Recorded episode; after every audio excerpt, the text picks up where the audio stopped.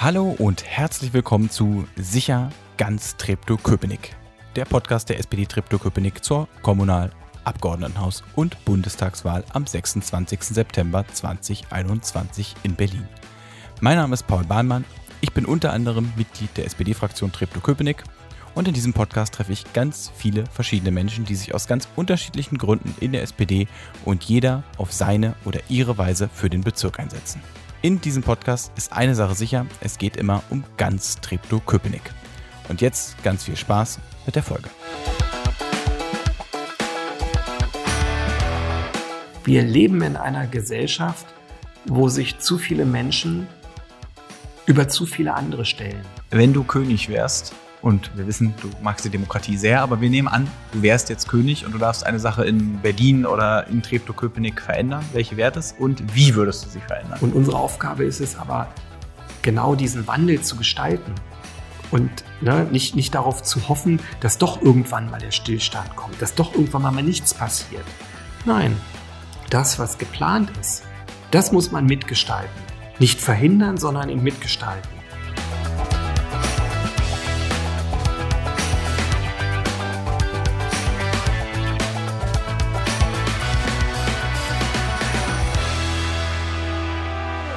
Hallo Oliver.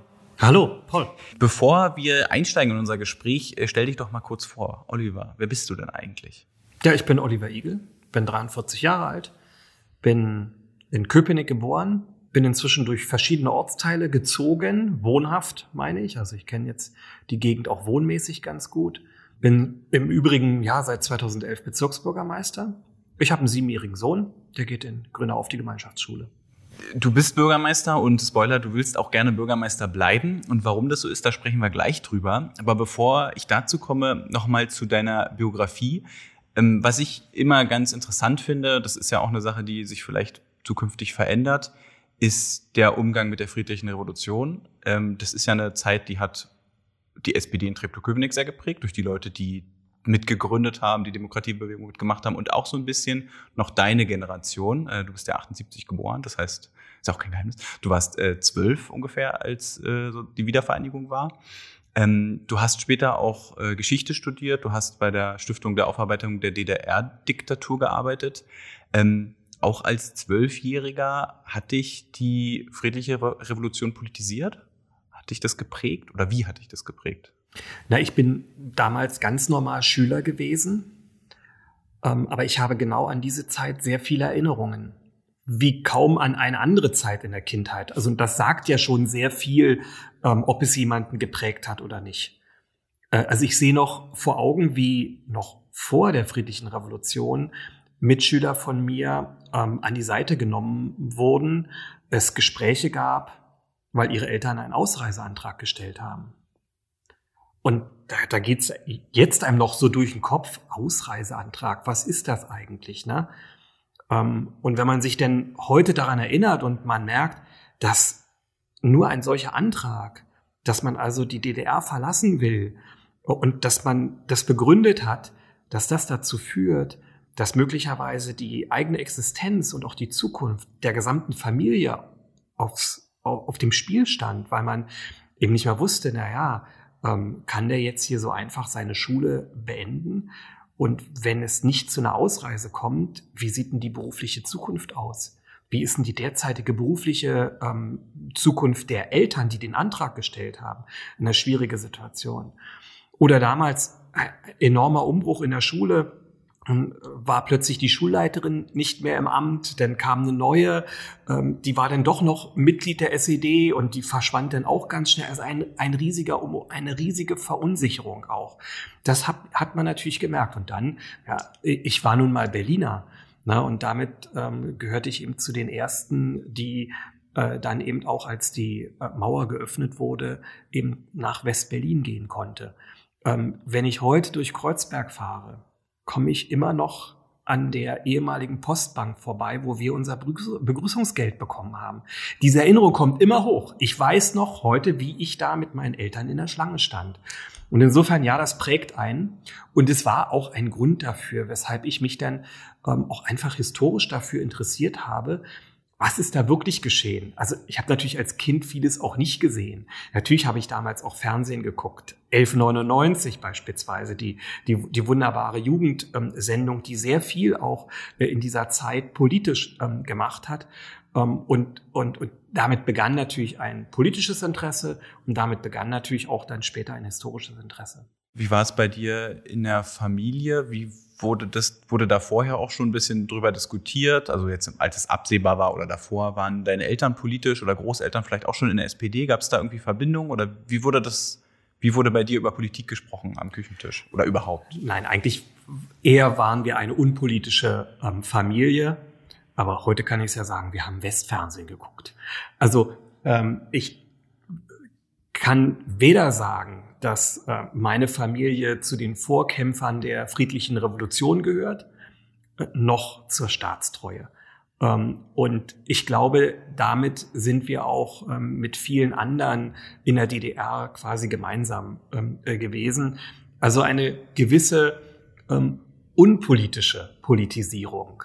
Also man wollte nicht so richtig damit zu tun bekommen ähm, ja, wenn es sein musste, dass man einmal in zehn Jahren beim 1. Mai ähm, in, in Berlin ähm, an der Staatsführung äh, vorbei defilieren musste, ähm, dann, dann hat man es einmal gemacht, äh, um dann eben im nächsten Jahr äh, zu sagen, äh, ja, wir waren, wir waren letztes Jahr schon dabei, dies Jahr, diesmal ging es irgendwie nicht. Wir wurden ja auch immer in der Schule gefragt. Ne? Und dann habe ich dann äh, immer gesagt, ich habe es mir im Fernsehen angeguckt. Ähm, und ähm, ähm, war, es, war, war natürlich für die Führung war es natürlich sehr wichtig. Berlin musste Vorbild sein und so weiter. Nein, ähm, aus, aus ähm, äh, Sicht des Staates waren wir sicherlich keine Vorbilder. Ähm, aber wir waren eben auch nicht diejenigen, die das aktiv bekämpft haben. Aber wir haben schon, ähm, hat unsere Familie ähm, äh, gesehen, dass das alles so nicht ähm, ähm funktioniert, wie, ähm, wie es eigentlich sein sollte. Ich weiß noch, wie ich mich meiner, mit meiner Mutter ähm, am Bahnhof Köpenick in irgendeine Schlange eingereiht ha hatte, wo wir nicht wussten, was gibt's denn hier gerade? Und dann waren es irgendwie Sauerkirschen oder so, die da ähm, waren. Und das sind alles schon Dinge, ähm, die natürlich völlig gegenteilig zu unserer heutigen Überflussgesellschaft sind. Ja, wenn man sieht, dass damals absolute ähm, Mangel war. Ähm, und auch natürlich die Geschichte. Ich meine, ne, Kohleheizung war noch normal gewesen, kein Telefon. Wir hatten bei uns im Haus hatten wir ähm, eine, ähm, einen Nachbarn, der hatte ein Telefon gehabt. Und also man hat schon sehr viel gemerkt, auch in der Hauptstadt der DDR, in Berlin, ähm, dass also nicht alles so gut läuft und alles so gut ist. Und das hat man auch als Kind mitbekommen und das war natürlich auch Thema in der Familie gewesen. Du bist 1996 in die SPD eingetreten mit 18, also so im Abi, kurz nach dem Abi, so ungefähr. Äh, warum die SPD? Warum nicht, weiß nicht, gab ja noch viele andere Parteien zur Auswahl. Warum die SPD? Also ich war, war, das hat ja nicht nur etwas mit 89, 90 zu tun, vielleicht auch, aber ich, ich war eben dann ab Anfang der 90er Jahre eben äh, politisch interessiert.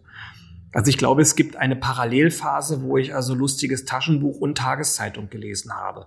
Ja, also Comic neben, neben hoher Politik. Also das, das habe ich gemacht. Wie es kam, kann ich jetzt gar nicht mehr sagen. Ich habe einfach Tageszeitung gelesen. Jeden Tag habe ich Zeitung gelesen, habe mich dafür interessiert, was politisch läuft. Und vielleicht ist das darauf zurückzuführen, dass, dass wir alle 89, 90 auch als Kinder ein Stück politisiert ähm, ähm, wurden. Ähm, ich habe mich also politisch in, interessiert ähm, und habe damit natürlich ganz viel auch, auch verfolgt. Ich glaube nicht, dass ich mir große Gedanken gemacht habe darüber, ähm, sozusagen äh, in der Ausdifferenziertheit der einzelnen ähm, Parteien, ähm, was so jetzt nun absolut das Richtige ähm, für mich ist. Das ist vielleicht auch einfach ein Stück Intuition ähm, gewesen. Ähm, ähm, aber ein gewisses soziales Engagement, ähm, ähm, das, das glaube ich, das, das war in mir verankert. Und deswegen kamen da nicht so viele Parteien ähm, äh, für mich in Frage. Und dann war es aber eben 1996 ähm, eine sehr schwere Zeit für die SPD. Äh, Scharping, Lafontaine, also eine wirkliche Krisenzeit ähm, der SPD.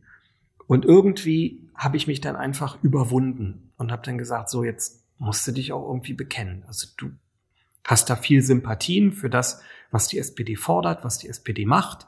Ja, man liest es quasi tagtäglich, ist eine Oppositionspartei, aber das, was sie fordern, ist richtig. So. Und, ähm, und dann hatte ich den Gedanken, auch mit der Mitgliedschaft, kann man die doch irgendwie in einer schwierigen Phase unterstützen. Und dann habe ich eben ähm, äh, die, um die Mitgliedschaft in der SPD ersucht. Und du bist jetzt seit 2011 Bezirksbürgermeister von Treptow-Köpenick, also äh, die Fusion äh, sozusagen äh, in deinem Amt, äh, die Bezirksfusion. Wie würdest du den Bezirk, also deinen Wahlkreis, äh, in fünf Worten beschreiben? Was wäre das, wo du sagen würdest? Das wären die fünf Worte, das beschreibt Treptow-Köpenick halbwegs. Ich weiß, keine fünf Worte reichen aus, aber welche fünf würdest du wählen und sagen, das trifft's ganz gut? Also erstmal naturverbunden, auf jeden Fall.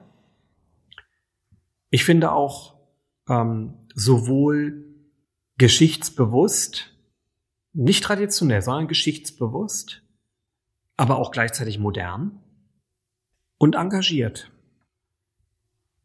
Und damit ist jetzt auch eine Beschreibung nicht nur des Äußeren des Bezirks gemeint, sondern ähm, auch was die Menschen hier ausmacht. Und dazu kommt fleißig.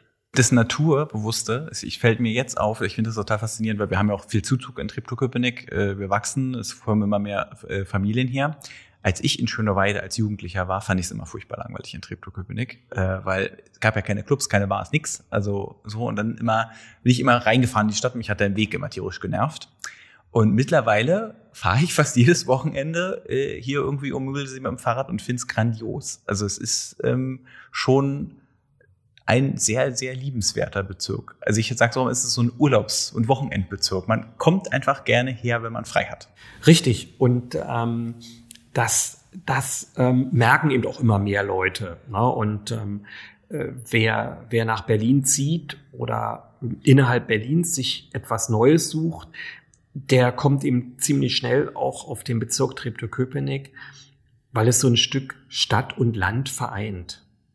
Also dieses ländliche mit ausgedehnten Wäldern, mit Seen, mit Wasser, das vermutet man ja sonst eben nur in Brandenburg oder eben in Mecklenburg-Vorpommern. Ne? Wir haben eben hier dörfliche Strukturen, die auch irgendwo ähm, ruhig und beruhigend sind. Und das suchen eben Leute. Leute suchen auch in einer Großstadt ein, ein Stück Ruhepol, ein Stück ruhige, naturbelassene Oase. Ja, und das, das findet man in Friedrichshain-Kreuzberg nicht. Äh, und also nicht wirklich, auch nicht in, in, in Mitte. Ähm, das findet man eher eben in den äußeren Bezirken ähm, und das findet man eben in Treptow-Köpenick. Und da sagen sich immer mehr Leute, lieber schneller an der Natur sein, als eben äh, in der pulsierenden Innenstadt. Weil die pulsierende Innenstadt nervt schneller, als eben, äh, dass es nervt, dass man so lange dahin braucht. Und deswegen entscheiden sich werden sich auch in den kommenden Jahren immer mehr Leute eben auch für Treptow-Köpenick entscheiden. Und deswegen bauen wir auch sehr viele Wohnungen. Mehr als viele andere Bezirke. Ich glaube, wir waren jetzt auch wieder ganz oben oder auf Platz zwei. Wir sind die letzten fünf Jahre, eigentlich seit 2011, äh, sind wir in der Statistik berlinweit sehr weit vorne. Ich glaube, die letzten fünf Jahre immer ähm, auf Platz eins ähm, der, der oder, oder Platz zwei der Wohnungsneubaugenehmigungen. Äh, ähm, das wird ja auch, äh, wird ja nicht von jedem bejubelt, ne? das ist klar. Ähm, aber wir, wir, wir haben da einen klaren Schwerpunkt gesetzt. Wir haben da klar gesagt, und jetzt möchte ich mal wieder an DDR anknüpfen. Wir wollen keine Wohnungsnot. Und das dürfen wir nicht vergessen. Die Endphase der DDR war eben auch durch Wohnungsnot ähm, geprägt. Und ähm, obwohl eben bis 1989 ja die Wohnungsfrage in der DDR gelöst werden sollte. Na, die ist dann auf andere Art und Weise gelöst worden. Ähm, aber die, die, die Phase wollten wir eben auch nicht wieder hier ähm, herbeiführen. Und, ähm, und deswegen ähm, haben wir eben hier auch ähm, sehr viel zugelassen, aber es hatten eben auch sehr viel Interessen, genau hier ähm, zu bauen, weil eben auch klar war, die Leute wollen hierher dann können wir es auch nicht ausschließen. Wir können nicht sagen, nee, nee, hier, hier, wir sind jetzt voll, wir, hier ist jetzt Schluss, das, hier, wir lassen hier keinen mehr rein. Nein, das kann man auch nicht sagen. Ich, das ist ja, du hast es ja schon angedeutet, es ist nicht, freuen sich nicht alle drüber. Äh, ich glaube, als Partei sind wir die Partei, glaube ich, die mit am klarsten sagt, wir wollen bauen. Bauen und zwar so, dass die Leute es auch bezahlen können. Das unterscheidet uns vielleicht das eine unterscheidet uns vielleicht eher nach links, das andere eher zu den Konservativen, äh, die alles bauen wollen. Ähm, aber wie gehst du damit um? Du hast ja auch viele Gespräche logischerweise mit Bürgerinnen und Bürgern, die sie dann sagen, ja, aber jetzt ist auch mal gut mit dem Bauen. Also das ist ja auch eine, eine wichtige Diskussion, die wir auch jetzt in den nächsten Jahren wahrscheinlich noch doller führen müssen, als wir sie jetzt auch in der Vergangenheit schon geführt haben. Ich habe ja eine ganze Weile äh, im Kiezerfeld äh, gewohnt, genau da, wo jetzt beispielsweise eine ganz heftige Diskussion ähm, darüber läuft, ähm, ähm, dass dort eben mehr Wohnungen gebaut werden. Und ich verstehe natürlich, wenn man jahrelang, jahrzehntelang vor seinen Zimmern aus dem Fenster auf reine Bau Baumreihen geschaut hat oder auf eine ähm, lange Wiese, dann ist das für jemanden eine Verschlechterung, wenn denn dort ein Neubau errichtet wird. Das kann ich nachvollziehen. Das ist, das ist völlig menschlich. Aber bei mir meldet sich eben auch äh, die alleinerziehende Mutter mit vier Kindern, die mich auf Facebook anschreibt und sagt, Sie wohnt mit den vier Kindern in einer Zweiraumwohnung. Und sie hat ein WBS. Und sie findet aber auch noch nicht mal mit dem WBS eine Wohnung. Und das müssen wir eben auch berücksichtigen. Das müssen wir auch wahrnehmen. Wir müssen auch den Menschen sagen, die da direkt, direkt betroffen sind, aber ihr habt doch vielleicht auch eine Familie. Vielleicht auch Kinder, Enkelkinder, die vielleicht auch eine Wohnung suchen, die vielleicht auch ein Stück von dem Aufschwung Berlins profitieren wollen. Hier sind unglaublich viele Arbeitsplätze entstanden. Die Leute wollen ja hierher, weil sie hier vielleicht einen Arbeitsplatz gefunden haben oder weil sie zum Studium hierher gekommen sind. Warum müssen sie sich dann 50 Kilometer entfernt eine Wohnung suchen? Und was ist auch daran ökologisch, sich 50 Kilometer weiter eine Wohnung zu suchen? Das muss man ja auch nochmal ähm, berücksichtigen. Ähm, was aber viel wichtiger ist, dass wir den Leuten, die, die wirklich negativ davon ähm, betroffen sind, weil es ja für sie auch bedeutet, ja, es wird, wird voller bei mir in der Umgebung. Ne? Also ne, im Supermarkt wird es voller, in der Straßenbahn wird es voller, ähm, dass wir den Leuten auch sagen, es gibt aber auch Dinge, von denen profitiert ihr. Entweder weil Familienmitglieder von euch vielleicht eine bezahlbare Wohnung gefunden haben oder weil der Neubau vielleicht doch etwas auch für sie gebracht hat. Es gibt hier Nachverdichtungsprojekte, ähm, da sind Begegnungsstätten der Wohnungsgesellschaften entstanden. Da ist auch mal die eine oder andere Arztpraxis entstanden. Da ist auch eine Kita reingebaut worden. Da ist eine kleine Gewerbeeinheit eingebaut worden. Da ist ein Physiotherapeut eingezogen das ist nicht nur für die, die da neu hingezogen sind, sondern das ist auch etwas für die, die dort schon lange in diesem Viertel wohnen. Und das ist ja auch der Punkt, den, den wir in den Gesprächen, auch gerade mit den Wohnungsgesellschaften, immer versuchen auch anzubringen. Wir wissen, ihr habt einen Auftrag, ihr sollt ähm, bezahlbaren Wohnraum schaffen. Aber schaut auch, was könnt ihr für das Quartier machen? Was gibt es für Verbesserungen, ähm, die, die äh, den Menschen auch helfen, die jetzt erstmal sagen, ich habe jetzt hier, die, die Bäume werden gefällt, ähm, da werden zwar neue Bäume gepflanzt, aber die Bäume werden gefällt, ihr kriegt einen Block äh, vor der Nase gestellt ähm, und ich habe auch noch den Lärm der Bauarbeiten zu ertragen. Und den, den Menschen muss man ähm, erklären, warum das passiert. Dem muss man auch erklären, dass da kein Leerstand gebaut wird, denn das Interessante ist, wenn bei uns eben Wohnungen gebaut werden, die werden auch bezogen. Also es gibt die Nachfrage, es gibt den Bedarf, der, der, der bestätigt sich bei jedem einzelnen fertigen Wohnhaus, bestätigt sich, es gibt den Bedarf, weil da gibt es keinen Leerstand. Es wird immer sehr schnell bezogen. Und wir haben damit eben Menschen auch eine Chance gegeben. Wir haben den Menschen eine neue Wohnung gegeben. Entweder weil sie vorher äh, in Berlin nichts hatten oder weil sie eine zu kleine Wohnung hatten. Wir haben denen eine Chance gegeben. Also der Bedarf ist da, das sieht man. Und dann muss irgendwie die Hand gereicht werden zu denjenigen, die da eben jetzt auch ein Stück zu leiden haben. Und dazu gehört auch, dass das Umfeld vielleicht dann auch ganz anders aufgewertet ähm, ähm, wird. Also beispielsweise, als ich da am Kietzer Feld gewohnt habe, ja, ich habe da auf eine grüne Wiese geschaut. Aber die grüne Wiese war gar nicht zugänglich. Gab es keine Aufenthaltsqualität. Stand, glaube ich, irgendwie eine Wäscheleine oder so. Und da hat man dann eben Wäsche aufgehängt äh, oder so etwas, ja. Ähm, wenn man daraus aber jetzt quasi einen begrünten Hof macht, wo man sich auch mal hinsetzen kann, ähm, wo man mit anderen quatschen kann, ne, wo man, wo man sich begegnet, ne, nicht nur Wäscheleine und, und so weiter, dann hat das vielleicht auch etwas, wo wir ähm, ein Stück Versöhnung mit denjenigen versuchen können, äh, die, die sagen, nee, ich, ich, ich will eigentlich, dass sich nichts ändert. Und das ist auch das, was ich, was ich versuche zu vermitteln, ähm, dass diese Stadt Berlin, die wird eben nie schlafen da gibt es keinen Stillstand, sondern es wird immer irgendwas passieren. Und unsere Aufgabe ist es aber, genau diesen Wandel zu gestalten und ne, nicht, nicht darauf zu hoffen, dass doch irgendwann mal der Stillstand kommt, dass doch irgendwann mal, mal nichts passiert. Nein, das, was geplant ist, das muss man mitgestalten. Nicht verhindern, sondern eben mitgestalten. Eben eigene Ideen auch einbringen. Du bist auch Finanzstadtrat. Wie ist dann dein Eindruck ähm, jetzt zur Lage Corona ähm, mit Blick auf die Zukunft? Was, was braucht man jetzt und was brauchen wir in der, in der nächsten Legislatur? Also was ich in den letzten zehn Jahren erreicht habe, ist eben, dass wir ähm, auch ein Stück von einem Schuldenbezirk eben in, in, eine finanzielle Lage gekommen sind, dass wir am Jahresende mehr Geld übrig haben, als wir eben ähm, verausgabt haben. Das war schon ein schweres Stück Arbeit. Ähm, weil die Jahre davor war jedes Jahr Minus, Millionen Minus teilweise. Ähm, und das hat ja dann auch dazu geführt, dass Leistungen eingeschränkt werden äh, mussten. Und ähm, außer 2011, das war, da war ich ja erst ein paar Monate denn im Amt, ähm, haben wir dann jedes Jahr positiv abgeschlossen.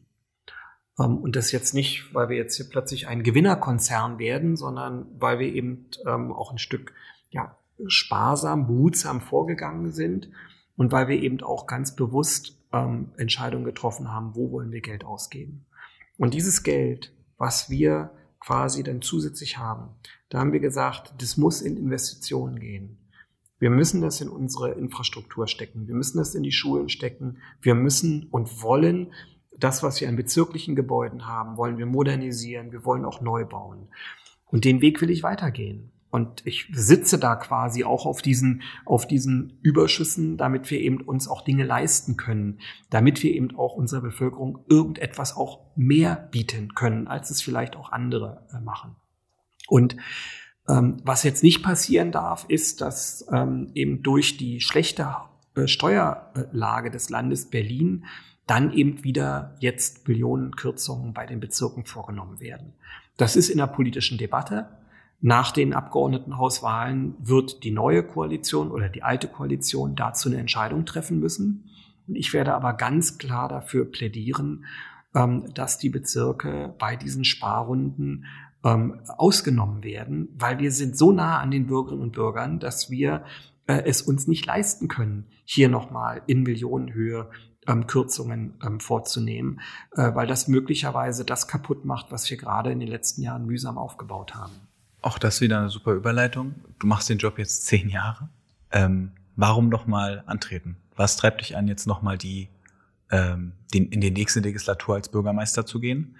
Ein Teil hast du vielleicht gerade schon beantwortet. Es ist notwendig, dass man da sich für die Personal, gegen das Personalabbaukonzept und für eine solide Finanzierung einsetzt. Aber was ist das, was dich antreibt, jetzt zu sagen, nach zehn Jahren, ich, ich muss jetzt aber nochmal, weil da ist noch was? Naja, im Grunde genommen schließt das auch an. Ähm, es war erstmal notwendig, in den ersten Jahren meiner Amtszeit dafür zu sorgen, dass der Bezirk ähm, finanziell gut aufgestellt ist. Das war die Grundlage dafür, dass wir auch in die Planung von neuen Vorhaben gehen können. Ähm, und diese Planungsphasen, die dauern aber lang. Und wir kommen jetzt eigentlich in einen Punkt, wo wir umsetzen können. Wo wir ganz neu bauen können. Und das war eine schwere Arbeit. Das war eine schwere Arbeit, nicht nur das Geld dafür zusammenzukriegen. Wir haben ja auch versucht, und zwar erfolgreich, auch andere Töpfe anzuzapfen, zapfen, ne? Bundesmittel, äh, Landesmittel. So, das war, das war die Grundlage dafür, dass wir dann Projekte angehen könnten. Ich werde in den nächsten ähm, Wochen ähm, den, den Baubeginn äh, vom Strandbad Müggelsee feiern können. Das war eine Arbeit, die seit 2014 läuft. Und es ist eben das, was ich auch vorhin sagte mit, mit Geduld. Nichts geht schnell in der Kommunalpolitik. Aber ich sage mal, das, was ich jetzt angeschoben habe und was jetzt in die Realisierung ähm, gehen soll, da will ich doch jetzt nicht genau in dem Moment von Bord gehen, sondern natürlich will ich das, will ich das zu Ende ähm, führen. Natürlich will ich, dass das weiterläuft. Wir haben ähm, äh, nicht nur vor, alle Schulen, alle Schulen im Bezirk ähm, äh, anzufassen, zu sanieren. Wir haben ähm, Neubauvorhaben ähm, vor. Vor zehn Jahren hätte keiner dran gedacht, dass wir über einen Musikschulneubau reden, dass wir über den Neubau von Jugendclubs reden, dass wir über neue Seniorenfreizeitstätten reden. Niemand wäre auf die Idee gekommen. Ähm, und diesen Weg haben wir jetzt gemacht. Ähm, und es ist so, dass, dass es eben, ne, wenn man kein Geld hat, kann man keine Planung anfangen. Wenn man keine Planung anfangen kann, dann wird auch nichts gebaut. Die Wege sind in der Verwaltung lang. So, aber den Weg sind wir jetzt gegangen und ich möchte, dass den Weg auch zu Ende gehen und nicht jetzt hier mittendrin aufhören. Was ist aus deiner Sicht die, oder was sind die zentralen Herausforderungen für die nächsten Jahre? Nicht nur vielleicht für Treptow-Köpenick, natürlich Schwerpunkt, aber insgesamt für die Stadtgesellschaft, aber auch für Treptow-Köpenick. In den 90er Jahren war ja vorhergesagt worden, Berlin wird eine Boomtown, wird, wird äh, sozusagen äh, fünf Millionen Einwohner haben und so weiter. Ist ja alles nicht, nicht, nicht passiert. Aber wir sind auf einem guten Weg, ähm, dass die Metropole nochmal deutlich größer wird. Ähm, wir werden sehr viel besser mit Brandenburg zusammenarbeiten müssen. Du hast vorhin ein Stück Tesla angesprochen. Das ist das, Tesla hat die Notwendigkeit gezeigt, hat den Zwang gebracht, dass Berlin und Brandenburg gut zusammenarbeiten, weil äh, Grünheide und Umgebung hat überhaupt nicht die Gewerbegebiete hergegeben für Zulieferer und Dienstleister. Und Grünheide und Umgebung gibt auch nicht ähm, den Wohnungsbestand her für tausende Mitarbeiter und Familien von Tesla. Da gab es auf einmal den Zwang, man muss zusammenarbeiten. Und das ist jetzt auch gut gelungen. Ne? Das werden wir in den nächsten Jahren auf jeden Fall fortsetzen müssen. Ja, und wir werden ähm, den, den ganzen Punkt, wie sich die Stadt verändert, äh, wie mehr Menschen aufgenommen werden und wie man das alles mit dem Verkehr, mit der Infrastruktur, Kita, Schule, auch Erholungsflächen, wie man das alles organisieren kann, damit alle, die hier schon wohnen und die hierher kommen, sagen, hier lebe ich gerne. Das ist für mich, der Bezirk ist für mich Ausdruck von Lebensqualität. Ja, weil es eben grün ist, weil es Wasser hat, weil ich hier eine schöne Wohnung habe, ähm, weil ich hier auch gut hin und weg komme, ähm, das sind alles Aufgaben, die, die müssen gelöst werden. Das ist natürlich nicht einfach. Wir sehen, was es für verkehrliche Probleme gibt. Wir sehen die Familien, ähm, wo ein Kind geboren wurde und die nicht wissen, ob sie nach einem Jahr wieder auf ihre Arbeit zurückkehren können, ähm, äh, wenn, wenn sie denn das Kind in eine Kita bringen können. Ähm, und dazu brauchen sie einen, einen, einen Kita-Platz. Ne? Und da gibt's noch eine ganze Menge ähm, ähm, zu tun, äh, weil ich eben davon überzeugt bin, und es wäre auch, es wäre einfach ein Märchen, wenn man jetzt glauben würde, diese Stadt würde stillstehen. Die Stadt würde sich weiterentwickeln. Und jetzt, und das sind, das wird sich auch in den Wahlen am 26. September zeigen. Es wird Parteien geben, die werden den Leuten sagen, keine Sorge, wir, wir, wir wollen auch nicht, dass sich so viel verändert. Ja, da Wohnung, nee, Sie haben ja recht, lassen wir mal. Und dann wird auch noch äh, der Klimawandel ähm, äh, an der Stelle häufig leider vorgeschoben, gesagt, ja, da können wir also nicht, nicht mehr bauen und, und so weiter und so fort. Das wird die Probleme verschärfen. Es wird die Probleme verschärfen. Es wird Parteien geben, die werden mit ihren Konzepten ähm, zu einer Verschärfung der Situation führen. Das werden wir nicht am 26. September sehen. Aber das werden wir zwei, drei, vier Jahre danach sehen. Und äh, deswegen vertrete ich da eine ganz klare und ehrliche Position diese Stadt entwickelt sich weiter. Und diese Entwicklung müssen wir gestalten. Ne? Wir müssen nicht darauf setzen, ähm, diese Entwicklung zu stoppen. Das wird auch nicht funktionieren. Ja? Ich möchte den sehen, der sich vorschreiben lässt, wo er zu wohnen und zu arbeiten hat. Diese Entwicklung wird nur gestaltet werden können. Und zwar so, dass möglichst viele davon profitieren. Dass möglichst wenige oder keine auf der Strecke bleiben. Das ist der Auftrag, das ist die Aufgabe, ähm, die wir haben. Und ich finde, dass ich mir da in meiner ähm, zehnjährigen Ausbildungszeit hier als Bürgermeister doch ein bisschen Erfahrungsschatz ähm, erarbeitet habe, genau in dieser Situation auch die richtigen Akzente zu setzen und auch das ein oder andere richtige Wort ähm, zu finden. Nicht jedem beim, äh, äh, nach dem Munde zu reden, nicht jedem das zu sagen, was er hören will, weil das ist häufig unehrlich, sondern dann eben auch zu, zu sagen, wie sehe ich die weitere Entwicklung, welche Probleme wird es da auch geben, aber welche Aufgaben haben wir auch zu lösen. Nervt es dich jetzt manchmal nach zehn Jahren Bürgermeister auch eigentlich für alles verantwortlich zu sein, was nicht gut läuft? Das trifft einen schon persönlich. Weil an sich haben wir ein, ein sehr demokratisches System. Das System ist, dass das politische Bezirksamt so strukturiert ist, dass jede Partei mit einem gewissen Gewicht ein hauptamtliches Bezirksamtsmitglied stellt und in diesem Amt auch eigenverantwortlich Entscheidungen treffen kann, ohne dass ihm irgendjemand reinredet, ohne dass der Bürgermeister dazwischen quatscht. Wäre das nicht so, ähm, könnten ja quasi äh, ständig auch in Anführungsstrichen oppositionelle äh, Parteien ähm, dann durch den Bürgermeister zu irgendwas gezwungen werden. Ne? Und ähm, das wäre auch irgendwo unfair. Wie kann sich denn entsprechend diese Partei denn auch profilieren? wenn denn doch immer der Bürgermeister ähm, das letzte Wort hat. Ähm, und auf der anderen Seite muss man ja sagen, ja, wenn der Bürgermeister alles entscheidet ähm, und entscheiden soll, warum brauchen wir denn noch andere Parteienvertreter? Also dieses demokratische System auf der Bezirksebene, möglichst viele zu beteiligen, das hat ja was. Ähm, ich bin ja durchaus mehr für Klarheit und ähm, auch für ein politisches Bezirksamt, so wie man es auf anderen Ebenen auch kennt. Da wird eine Koalition gebildet und dann weiß man, ja, die SPD ist schuld. So. Ähm, oder die SPD und Linken sind schuld. Ne? So, das ist dann klar, ist eine klare Ansage und dann macht man eben beim nächsten Mal auch sein, sein Kreuzchen vielleicht anders oder man ist zufrieden und macht es nicht anders.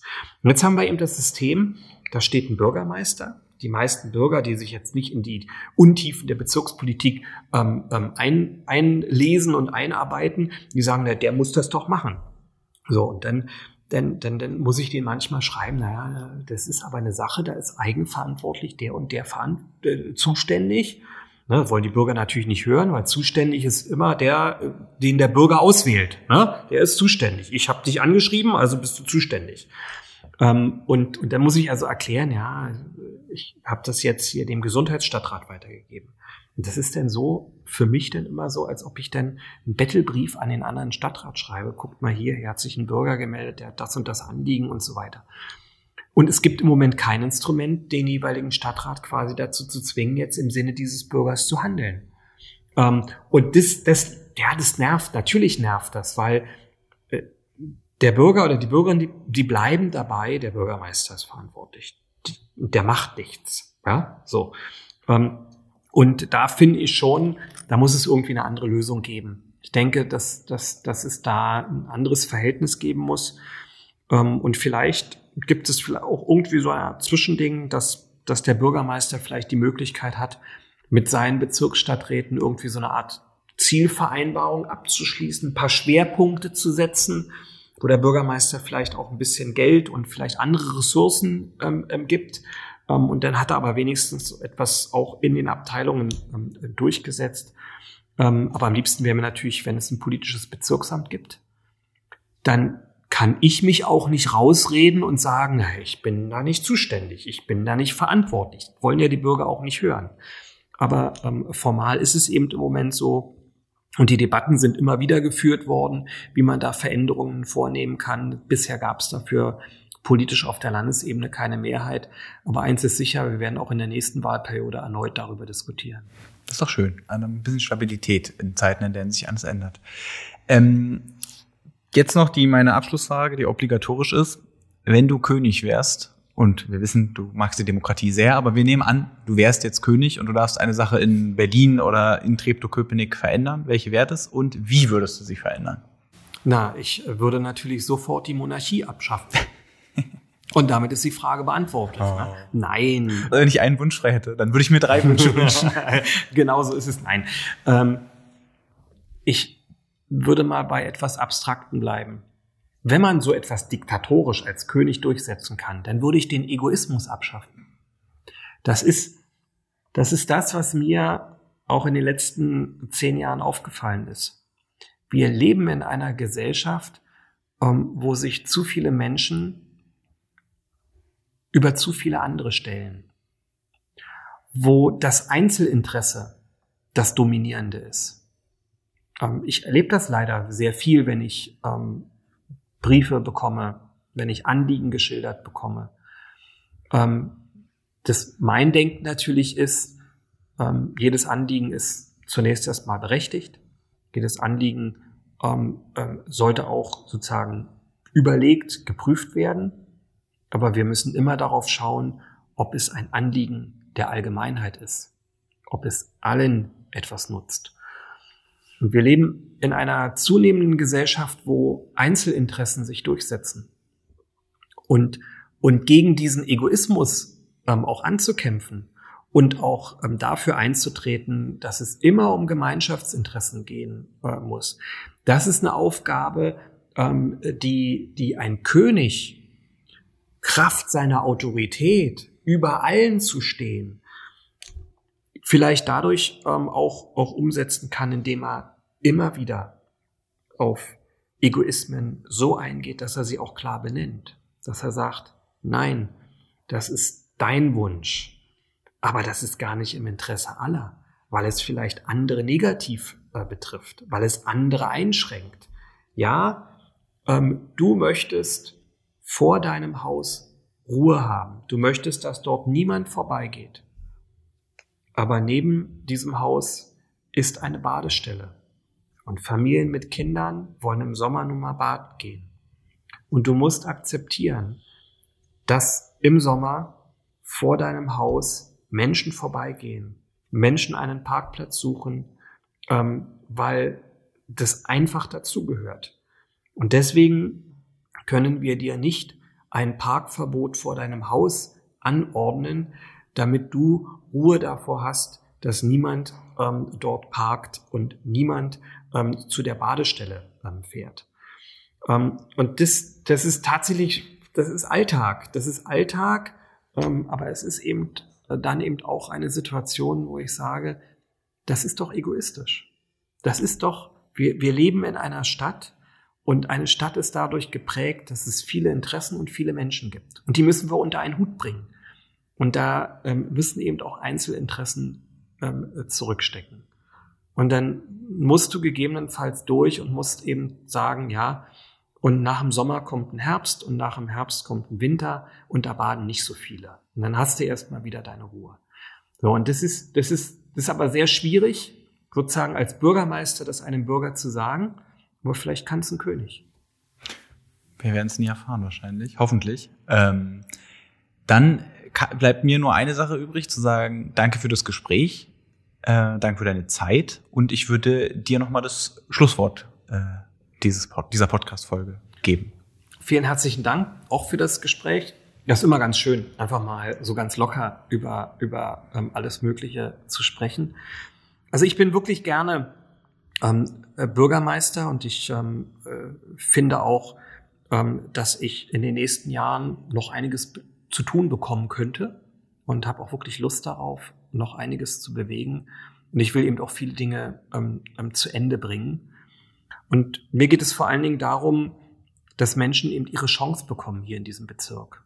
Eine Chance auf eine bezahlbare Wohnung, auf einen Ausbildungsplatz, auf einen guten Arbeitsplatz ähm, und einfach auch die Chance bekommen, Land und Landschaft in dieser Großstadt erleben zu dürfen. Und ähm, das motiviert mich äh, auch ein Stück, jetzt äh, in die kommende schwierige Zeit zu gehen, wo man äh, eben in, im, im, Rahmen eines Wahlkampfs natürlich sehr kritisch beäugt wird. Das, das gehört dazu, wenn man auch so lange dabei ist schon, von Bürgern, von den Mitbewerberinnen und Mitbewerbern, von den Parteien.